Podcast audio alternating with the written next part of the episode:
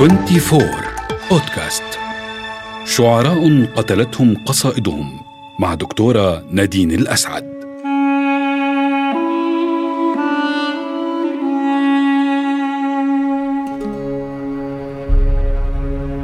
مرحبا أيها الأصدقاء.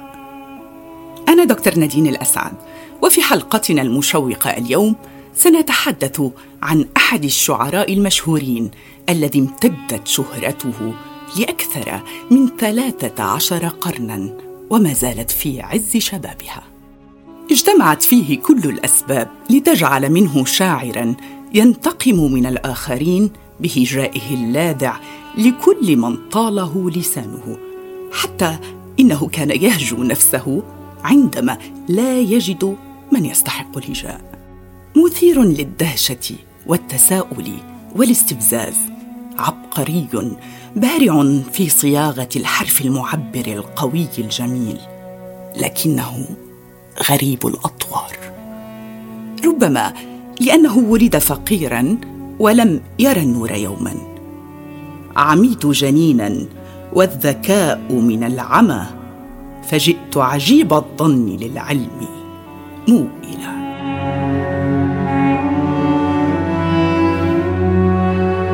لقد قتلوا رجلا أعمى. من قد يفعل ذلك برجل كهل تعدى السبعين عاما بضربه سبعين صوتا حتى يسقط صريعا. وما هي جريمته؟ أهي مجاهرته بالجنوح نحو الملذات وجرأته في التغزل بالنساء إلى درجة أن يشكوه أهالي البصرة إلى الخليفة العباسي المهدي الذي حبسه مدة قصيرة تاديبا له. ولعل قبح خلقه أيضا كان سببا اصيلا في سلاطة لسانه وبذاءة كلامه وكان إلى ذلك خليعا ماجنا شعبويا. أو هل أمر الخليفة بقتله لآرائه الدينية التي سهلت تبرير فعلته عند العامة بالتشدد في أمر الدين؟ وذلك في قوله إبليس خير من أبيكم آدم. فتنبهوا يا معشر الفجار. إبليس من نار وآدم طينة والأرض لا تسمو سمو النار.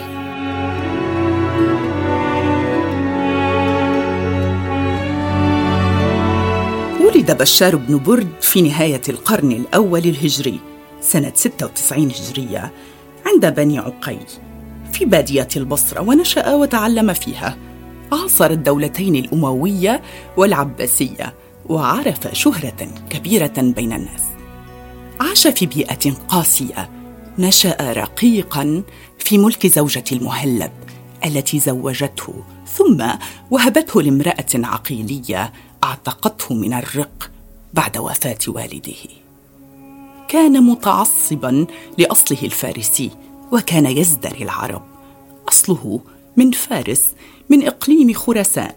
كني بأبي معاذ. وقيل إن من أجداده من كانوا ملوك الفرس ولذلك كان بشار يفتخر بذلك. وقد ابدع ابن برد في الوصف مع أنه أعمى والغريب أن من يقرأ شعره أو يسمعه يكاد لا يصدق وصفه لجارية كانت في مجلسه مع مجموعة من النساء وأشجاه سماع صوتها. قالوا بمن لا ترى تهذي؟ فقلت لهم الأذن كالعين توفي القلب ما كان. ما كنت أول مشغوف بجارية يلقى بلقيانها روحا وريحانا. يا قوم أذني لبعض الحي عاشقة والأذن تعشق قبل العين. أحيانا. حتى أن كبار علماء عصره لم يسلموا من لسانه مثل الأصمعي والأخفش وسيبوي وأيضا جرير الذي طنشه ولم يرد على هجائه له. وامتد هجاؤه ليشمل وزير الخليفة يعقوب بن داود المقرب جدا من الخليفة في قوله فيه بني أمية هبوا طال نومكم. إن الخليفة يعقوب بن داود ضاعت خلافتكم. يا قوم فالتمسوا خليفة الله بين الزق والعبد. غضب الوزير داود غضبا شديدا وراح يخطط للتخلص من ابن برد ويشي ويكثر من وشايته عليه. فنقل إلى الخليفة ما قاله ابن برد في نصح شاب أعياه الحصول على امرأة محجبة. لا يؤيسنك من مخبأة. قول تغلظه وإن جرح. عصر النساء إلى مياسرة والصعب يمكن بعدما جمح. جن جنون الخليفة بعد سماعه هذين البيتين وقال له أتحض النساء على الفجور؟ وتقذف المحصنات والمخبآت فشتمه وقطع عنه عطاءه. اغتاظ الشاعر من الخليفة على قطع عطائه فهجاه وحصل ما لم يكن في الحسبان. لقد هجى ابن برد الخليفة نفسه أبو عبد الله محمد المهدي وزوجته الخيزران أم ابنيه. موسى وهارون الرشيد. أليس هذا ضربا من البلاهة والغفلة؟ اقتنص الوزير الفرصة للقضاء على ابن برد وذهب إلى الخليفة مسرعا. لقد هجاك ابن برد هذا الملحد الأعمى الزنديق. أجابه الخليفة بماذا؟ قال الوزير والله لو خيرتني بين إنشاد إياه وضرب عنقي لاخترت ضرب عنقي. فكتب له ما قاله الشاعر على ورقة. خليفة يزني بعماته يلعب بالضبوق والصولجان. أبدلنا الله به غيره ودس موسى في حر الخيزران. كاد الخليفة ينشق غيظا فذهب إلى البصرة ليرى بشارا وسمع آذانا في ضحى النهار ووجده في حالة السكر. فقال له الخليفة يا زنديق أتله بالآذان في غير وقت الصلاة وأنت سكران ثم أمر بضربه سبعين صوتا.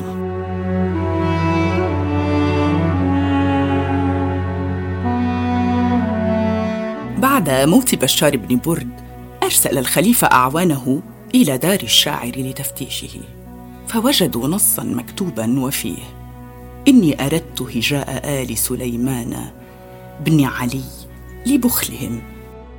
فتذكرت قرابتهم من رسول الله صلى الله عليه وسلم فأمسكت عنهم اجلالا لرسول الله.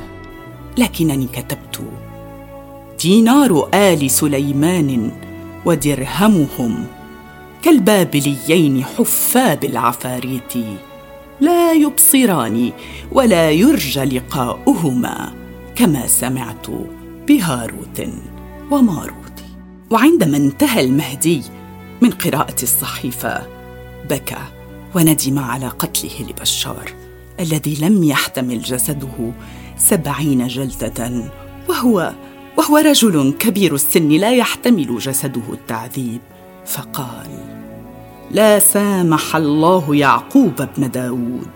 فلما هجاه بشار لفق ضده تهمة الزندقة فأقنعني بأنه زنديق فأمرت بقتله.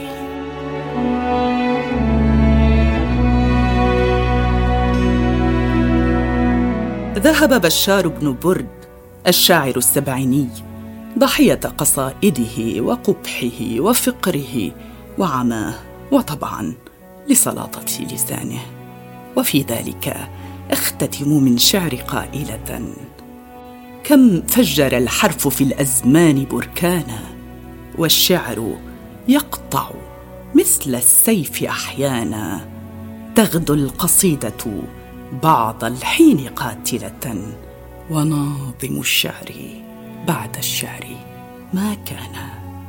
كنت معكم دكتور نادين الأسعد. تابعوني في الحلقة المقبلة.